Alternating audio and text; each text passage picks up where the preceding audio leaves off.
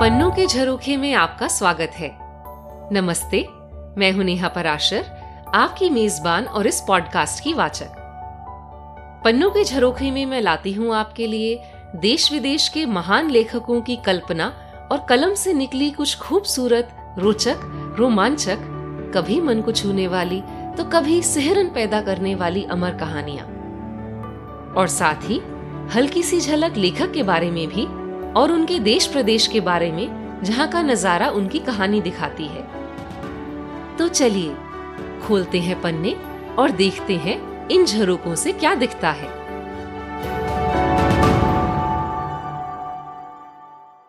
आज की कहानी 20वीं सदी के मशहूर अंग्रेज़ी लेखक विक्टर कैनिंग की कलम से है। कैनिंग ने 60 से भी अधिक थ्रिलर उपन्यास और अनेकों कहानियाँ लिखी हैं जो बहुत रोचक हैं, इसलिए बहुत लोकप्रिय भी हुई। कैनिंग तारीफ़ किए जाने पर कहते थे, मैं बस चाहता हूँ कि पाठक को मेरी किताब पढ़ के लगे कि उसका पैसा वसूल हो गया। प्रकाशकों में कैनिंग के बारे में मशहूर था कि उन पर हर साल एक लोकप्रिय उपन्यास पाठकों तक पहुँचाने का भरोसा किया जा सकता था। कैनिंग द्वारा साझा की गई कुछ पंक्तियाँ, जिनमें उन्होंने बताया कि उन्होंने लिखना कैसे शुरू किया, आपको सुनाती हूँ। मैं सत्रह साल का था। मैं एक मोटरसाइकिल चाहता था और रग्बी क्लब के बाकी लड़कों के साथ बियर पीना चाहता था। मेरे पास पैसे तो थे नहीं। मैं ऑफ़िस में एक हफ़्ते में बस सत्रह शिलिंग कमाता था। एक पत्रिका में मैंने एक कहानी पढ़ी और सोचा, इससे अच्छा तो मैं लिख सकता हूँ। तो मैं लिखने बैठ गया और एक कहानी लिख डाली। मुझे चार गिनियाँ मिली। बस फिर क्या था, मैं शुरू हो गया। कैनिंग का जन्म इंग्लैंड के तटीय व ऐतिहासिक शहर प्लिमथ में 1911 में एक बहुत साधारण परिवार में हुआ। प्लिमथ को जब लिखते हैं अंग्रेज़ी में तो प्लाई माउथ लिखते हैं, पर बोलते समय इसको प्लिमथ कहा जाता है। वैसे तो दुनिया में बावन प्लिमथ नामक जगह हैं, पर हम बात सबसे पहले प्लिमथ की कर रहे हैं, जो इतना प्राचीन है कि यहाँ कांस्य युग तक के पुराने अवशेष मिले हैं। पर मध्यकाल से अब तक यह विशेषतया अपने बंदरगाह के लिए प्रसिद्ध है। 1577 में सर फ्रांसिस ड्रेक ने यहीं से पूरी दुनिया का चक्कर लगाने की यात्रा शुरू की थी। जिसमें तीन साल लगे। और फिर कैप्टन कुक ने यहाँ से 18वीं शताब्दी में जो प्रशांत महासागर की ओर यात्राएँ शुरू की, उनका फल निकला टस्मेनिया, न्यूजीलैंड और हवाई की खोज। यहीं से टोरी नामक जहाज़ में जो प्रवासी निकले, उन्होंने आधुनिक युग का न्यूजीलैंड बसाया। आज के युग में प्लिमथ एक अति आधुनिक शहर है, जो इंजीनियरिंग, उत्पादन इत्यादि का गढ़ है। यही घर है प्रिंसेस यॉट्स का, जो दुनिया की आलिशान यॉट्स बनाने वाली सबसे खास कंपनियों में से है। कैनिंग की कई कहानियाँ मुझे पसंद हैं। यहाँ तक कुछ कहानियाँ तो भारत, रूस और अन्य देशों के स्कूल पाठ्यक्रम में भी शामिल की गई हैं। आज जो कहानी सुना रही हूँ, उसका नाम है द स्मगलर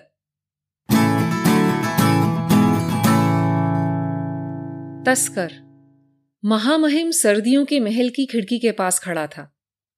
बाहर चौक पार करके सुंदर सजावटी जंगलों और बिल्कुल स्थिर खड़े सिपाहियों की कतार के आगे टापू का इकलौता कटोरे जैसा बंदरगाह सामने था। उसने हाथ उठाकर गर्दन के पीछे खुजाया और अप्रैल की सुबह की धूप से उसकी पोशाक के कंधे पर लगे सुनहरे पत्तों के तमगे चमक उठे। कुछ तीन कदम पीछे पुलिस चीफ आदरपूर्ण खड़ा था। वह कुछ असहज था। उसकी नाव अब अंदर आ रही है। यह एक साल से चल रहा है। अब तक पक्का नहीं था कि इतने मछुआरों में से कौन सा है, पर इस बार खबर पक्की है। कोई अंदर का भेदी है? जी। बेनाम। जी। तुम्हें इस पर शक था? इस पर भी और यहाँ के हर मछुआरे पर भी। पर अब तक मैं कह सकता था कि यह आखिरी आदमी होगा जो ऐसा कर सकता है। खिड़की पर खड़ा व्यक्ति, मुड़ा और पुलिस चीफ को अपनी पैनी, भूरी आँखों से घूरा।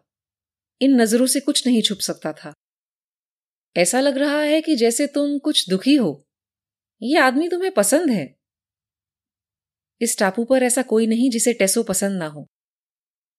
महामहिम चलकर अपनी मेज तक गया। वह कुर्सी पर बैठा तो पर्दे के पीछे से एक बड़ा सा काले भूरे रंग का अल्सेशियन कुत्ता अपनी मालिक की बगल में आकर मेज के किनारे ज़मीन पर बैठ गया। तुम्हारे लोग उसका इंतज़ार कर रहे हैं? जी हाँ, सब तैयार हैं। तुम खुद जाकर उसे हिरासत में लो और यहाँ लेकर आओ। उससे कुछ कहना मत, सीधे यहाँ लेकर आना। पुलिस चीफ ने हैरानी दिखाई। एक बड़ी से अंगूठी जड़े हाथ ने उसे टाल दिया। महामहिम के चेहरे पर एक हल्की सी मुस्कान की झलक थी। उसे सीधे यहीं लेकर आना। आज मेरे पास समय है। मैं उस आदमी से मिलना चाहता हूँ जिसने पुलिस चीफ के मन में जगह बना ली। ऐसे चंद ही लोग होंगे। पुलिस चीफ शायद और कुछ कहना चाहता था, पर उन भूरी आँखों की नज़र और पथरीली हो गई, और चेहरे पर अब मुस्कान की कोई झलक नहीं थी। उसने सलाम ठोका और कमरे से निकल गया। महामहिम ने सिगरेट जलाई और अपने छोटे कद की पर भारी काया कुर्सी पर टिकाई। बायां हाथ अल्सेशियन के बाल सहला रहा था। कुछ ही देर में गलियारे में भारी पदचाप सुनाई दी और दरवाज़ा खुला। टेसो दरवाजे पर खड़ा था। उसके पीछे दो पुलिस वाले और उनके पीछे पुलिस चीफ। महामहिम ने कुछ क्षण बिना कुछ कहे उसे घूरा। इस दो पल की चुप्पी में समंदर के किनारे के बाज़ार की हल्की सी आवाज़ें रेशम और सोने के चमकते कमरे में सुनाई दे रही थी। इसे अकेले अंदर आने दो, उसने अचानक कहा। दरवाजे टेसो के पीछे बंद हो गए और मछुआरा धीमे कदमों से अंदर आया। नीचे बैठे कुत्ते ने उसे देखकर कुछ हरकत की, पर एक हाथ ने उसे सहलाकर शांत कर दिया। टेसो मेज के सामने आकर खड़ा हो गया। वह भी अपने सामने वाले की तरह छोटे कद का, पर बलशाली आदमी था। उसकी भूरी आँखें कोमल थी। सालों समंदर और धूप से चेहरा झुर्रीदार और रंग गहरा हो गया था। उसके चौड़े होठ एक हल्की सी मुस्कुराहट छिपाए थे। वह जानता था कि वह किसके सामने खड़ा है, पर उसके चेहरे पर ना डर था, ना कोई हिचक। उसने इस व्यक्ति को कई बार परेड और जुलूसों में देखा था, और उन पथरीली, पैनी, भूरी आँखों को हज़ारों जगह लगी, हज़ारों तस्वीरों में। वह वहाँ खड़ा था, अपनी भद्दी सी नीली जैकेट में, जिसमें से गंदी लाल कमीज झाँक रही थी, और पतलून पर मछली के सरहने चिपके हुए थे। जैकेट के लपेल पर एक आधा खुला पीला गुलाब था। तुम्हारा नाम? टेसु ससविड। उम्र? तिरपन साल। पेशा? मछलियाँ पकड़ना। और तस्करी? कोई जानते बूझते गोली पर अपना नाम क्यों लिखवाएगा? वह बेबाक नज़रों से दूसरे की सिगरेट से निकलता धुआँ देख रहा था। तुम पर आरोप लगाया गया है आरोप तो बेगुनाह और गुनाहगार किसी पर भी लगाया जा सकता है। महामहिम के चेहरे पर हल्की सी मुस्कान की फिर झलक दिखी। चलो कुछ देर के लिए बस मान लेते हैं कि तुम तस्कर हो। क्यों नहीं? टेसो ने कंधे उचकाते हुए कहा। मेरे पास वक्त है। मेरी मछलियाँ आ चुकी हैं और मेरी पत्नी उन्हें बेच देगी। तुम तस्करी क्यों करते हो? ये देश के कानून के खिलाफ है। अगर मैं ये करता भी हूँ अगर हम समय काटने के लिए ये खेल खेल ही रहे हैं तो पैसा कमाने के लिए करता हूँ। अगर देश की जनता समृद्ध बनेगी तो देश भी समृद्ध बनेगा। तुम कभी कभी देश के दुश्मनों को भी बाहर ले जाते हो। इसका नतीजा सजाए मौत है। पर इनाम क्यों नहीं? देश के दुश्मनों को देश से बाहर ले जाना तो देश के लिए अच्छा ही है ना? महामहिम ने अपने होठ भींच लिए और आँखें भी। फिर एक हल्की सी हँसी। और तुम बाहर से ऐसा क्या लाते हो जो तुम्हारी जान से भी ज़्यादा कीमती है? सिगरेट्स पर वो तो हम यहाँ भी बनाते हैं। पर आप जो अभी पी रहे हैं वो अमरीकी सिगरेट है। और क्या लाते हो? विस्की मुझे हमारी अपनी राखिया पसंद है। हाँ, पर यहाँ बहुत लोग हैं जो ऐसा नहीं सोचते। और इत्र और नायलॉन भी। शहर की औरतों के लिए। कहीं की भी औरतों के लिए। बकरियाँ चराने वाली लड़की भी नायलॉन पहनने की इच्छा रखती है और बकरियाँ चराने वाली को तो इत्र की और भी ज़रूरत है। महामहिम अब खुल के मुस्कुराया। और ये सब चीज़ें तुम वहाँ से लाते हो? उसने समंदर की ओर इशारा करते हुए कहा। अगर मैं तस्कर होता तो हाँ वहीं से लाता। कितना समय लगता तुम्हारी नाव में? दस घंटे जाने के चार घंटे रुकने के और दस वापस आने के। कुल चौबीस घंटे। तुम मछलियाँ पकड़ने कब निकले थे? कल सुबह नौ बजे। और अभी साढ़े नौ बजे हैं। महामहिम ने दीवार पर लगी घड़ी देखी। अजीब बात है ना? तुम्हें पूरे चौबीस घंटे लगे आने में। कल रात मौसम बिगड़ गया था और हमें बीच में रुकना पड़ा। हमें? मैं और मेरा बेटा साथ में नाव पर काम करते हैं। इस समय तुम्हारी नाव की तलाशी ली जा रही है। उन्हें कुछ नहीं मिलेगा। तुम्हारी नाव पर रेडियो है? ज़रूर किसी ने तुम्हें आगाह कर दिया होगा। मेरी नाव पर रेडियो नहीं है, और ना ही मुझे किसी ने आगाह किया है। आप भूल रहे हैं कि हम बस खेल खेल रहे हैं। हाँ, पर हर खेल में खतरा है। तुम युद्ध में शामिल थे? जी, मैं जंग में लड़ा था। और क्योंकि मैं इस तट से अच्छे से वाकिफ हूँ, मैं एलाइड नौसेना में पायलट भी रहा। तुम्हें अंग्रेज़ पसंद हैं। उन्हें समंदर की समझ है। और वो मौके पर दिमाग ठंडा रखते हैं। इन दोनों बातों की मैं कद्र करता हूँ। कौन नहीं करेगा? पर फिर भी, अब सब मामलों में उनकी पकड़ ढीली होती जा रही है। राजनीति, कला, व्यापार, खेल, सब में। टेसो ने कंधे उचकाए। हो सकता है, पर मुझे वो फिर भी पसंद है, क्योंकि इन सब मामलों में से वो खेलों को लेकर सबसे संजीदा हैं। मैच में वो हमारी नेशनल फुटबॉल टीम से बराबर रहे और मैच ड्रॉ हो गया। ये बात वो हजम नहीं कर पाएँगे। तो तुम्हें फुटबॉल पसंद है। यहाँ किसे नहीं है? मेरा बेटा शहर की टीम का कप्तान है। जब तुम्हें तस्करी के लिए गोली मारी जाएगी तो वह ज़रूर गर्व महसूस करेगा। अभी किसी गोली पर मेरा नाम नहीं लिखा है। आप भूल रहे हैं, ये बातचीत सिर्फ़ हमारे बीच एक खेल है। खेल खत्म हो गया है, तुम्हारा राज फाश हो चुका है। किसने फाश किया? पता नहीं। शायद तुम्हारी पत्नी ने? क्यों? क्योंकि वो एक औरत है और औरतें छोटी छोटी बातों की नज़र रखती हैं।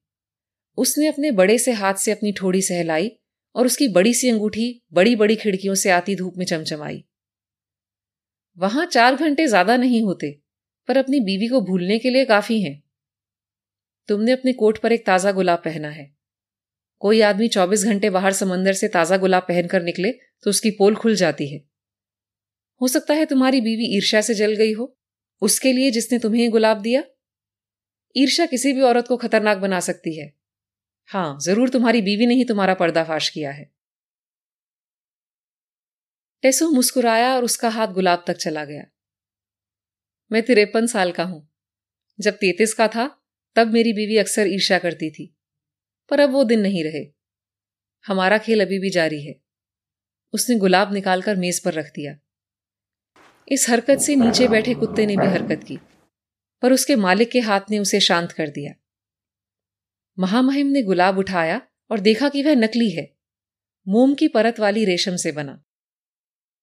ये जंग में एक अमेरिकन नर्स ने मुझे भेंट किया था। यहाँ किसी से भी पूछ लीजिए, मैं हमेशा इसे पहनता हूँ। छह साल हो गए, ये अब भी ताज़ा है। महामहिम एक पल के लिए चुप हो गया और गुलाब से खेलता रहा। फिर उसने सिर उठाया और मुस्कुराया। मेरी जगह बैठे किसी को भी कोई भी गलती भारी पड़ सकती है। अगर मुझे कोई बात अखर जाए या अपना अपमान लगे तो मैं नाराज़ हो सकता हूँ, और मेरे बदला लेने पर कोई उंगली भी नहीं उठा सकता। बस मेरे चुटकी बजाने की देर है, और मेरा ये दोस्त तुम्हारा गला फाड़ सकता है, और मैं इसे रोकूँगा भी नहीं, क्योंकि तुम्हारी ज़ुबान कैंची के जैसी तेज और बेलिहाज है। टेसो के चेहरे पर मुस्कुराहट खेलती रही। उसने धीरे से अपने हाथ अपनी गर्दन के पीछे करते हुए कहा, अगर आप ऐसी कोशिश भी करेंगे तो दो गले कटेंगे, एक इस कुत्ते का और एक आपका। उसने अपने कोट के पीछे से एक चाकू निकालकर मेज पर रख दिया। पुलिस चीफ ईमानदार आदमी है, पर आपके यहाँ होने से वो थोड़ा सक पका गया। मुझे आप तक लाने की जल्दी में उसने अच्छे से मेरी जाँच नहीं की। महामहिम ने चाकू उठा लिया और उसकी धार पर अंगूठा फेरा। फिर कुछ सोचते हुए कहा, ऐसे हज़ार आदमी हैं जो ये मौका ढूंढ रहे हैं जो तुमने अभी छोड़ दिया। मैं मछुआरा हूँ, हत्यारा नहीं। और तस्कर भी। तुम्हें कुछ आभास हुआ होगा जो तुमने अपना माल छुपा दिया। मैं मछुआरा हूँ। नहीं, तुम्हारी पत्नी के बारे में चाहे मैं गलत था, पर इस बारे में नहीं। कल शाम तुम वहाँ थे। मैं समंदर में था। महामहिम ने चाकू को अपने हाथ से घुमाते हुए कहा, तुम कल सुबह अपने बेटे के साथ टापू से निकले। तुम 24 घंटे समंदर पर थे, बिना किसी से मिले और बिना रेडियो के। और तुम बस आधा घंटा पहले किनारे आए और सीधा इधर ले आए गए, बिना किसी से बात किए। हाँ, ये सही है। पर फिर तुम्हें कैसे पता चला कि हमारी नेशनल फुटबॉल टीम और अंग्रेज़ी टीम का मैच ड्रॉ हो गया है? ये मैच तो कल दोपहर लंदन में खेला गया था। तुमने नतीजा रेडियो पर सुना होगा, जब तुम वहाँ पहुँचे। अगर तुम 24 घंटे समंदर पर बिना रेडियो के होते तो तुम्हें मैच का नतीजा पता नहीं होता। वहाँ जाना मना है, फिर भी तुम गए, और पहली बार नहीं। टेसो के चेहरे पर कोई भाव नहीं बदला। एक पल के लिए दोनों आदमी एक दूसरे को घूरते रहे। फिर टेसो ने धीरे से सिर हिलाया। लगता है हमारा खेल खत्म हो गया है। महामहिम ने मुस्कुराकर सिर हिलाया। नहीं, मुझे इस खेल में बहुत मज़ा आया। इसे इस तरह खत्म नहीं करूँगा। जो मुझे पता लगा है, वो मुझ तक ही रहेगा। तुम्हें पुलिस चीफ से कोई परेशानी नहीं होगी। टेसो के चेहरे पर हैरानी थी। आप ऐसा क्यों कर रहे हैं? दूसरे आदमी ने एक पल के लिए टेसो के कंधे पर हाथ रखा। तुमने बस एक गलती की। गलती जिसकी सजा मौत हो सकती थी। पर बहादुर से बहादुर और शातिर से शातिर आदमी भी गलती कर सकता है। मुझसे भी किसी दिन गलती हो सकती है। उस दिन इस टापू पर मेरा एक दोस्त होगा जिसके पास नाव है। और दोस्त दोस्त तो जितने हो कम हैं।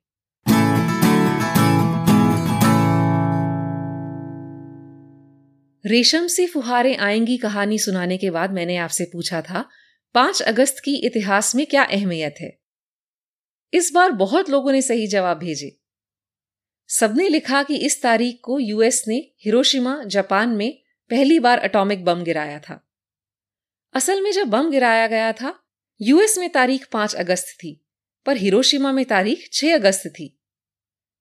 छह अगस्त को इसलिए हिरोशिमा डे के रूप में मनाया जाता है और हम उस विध्वंस को याद करते हैं और प्रण पक्का करते हैं कि फिर ऐसा कोई दिन यह दुनिया ना देखे।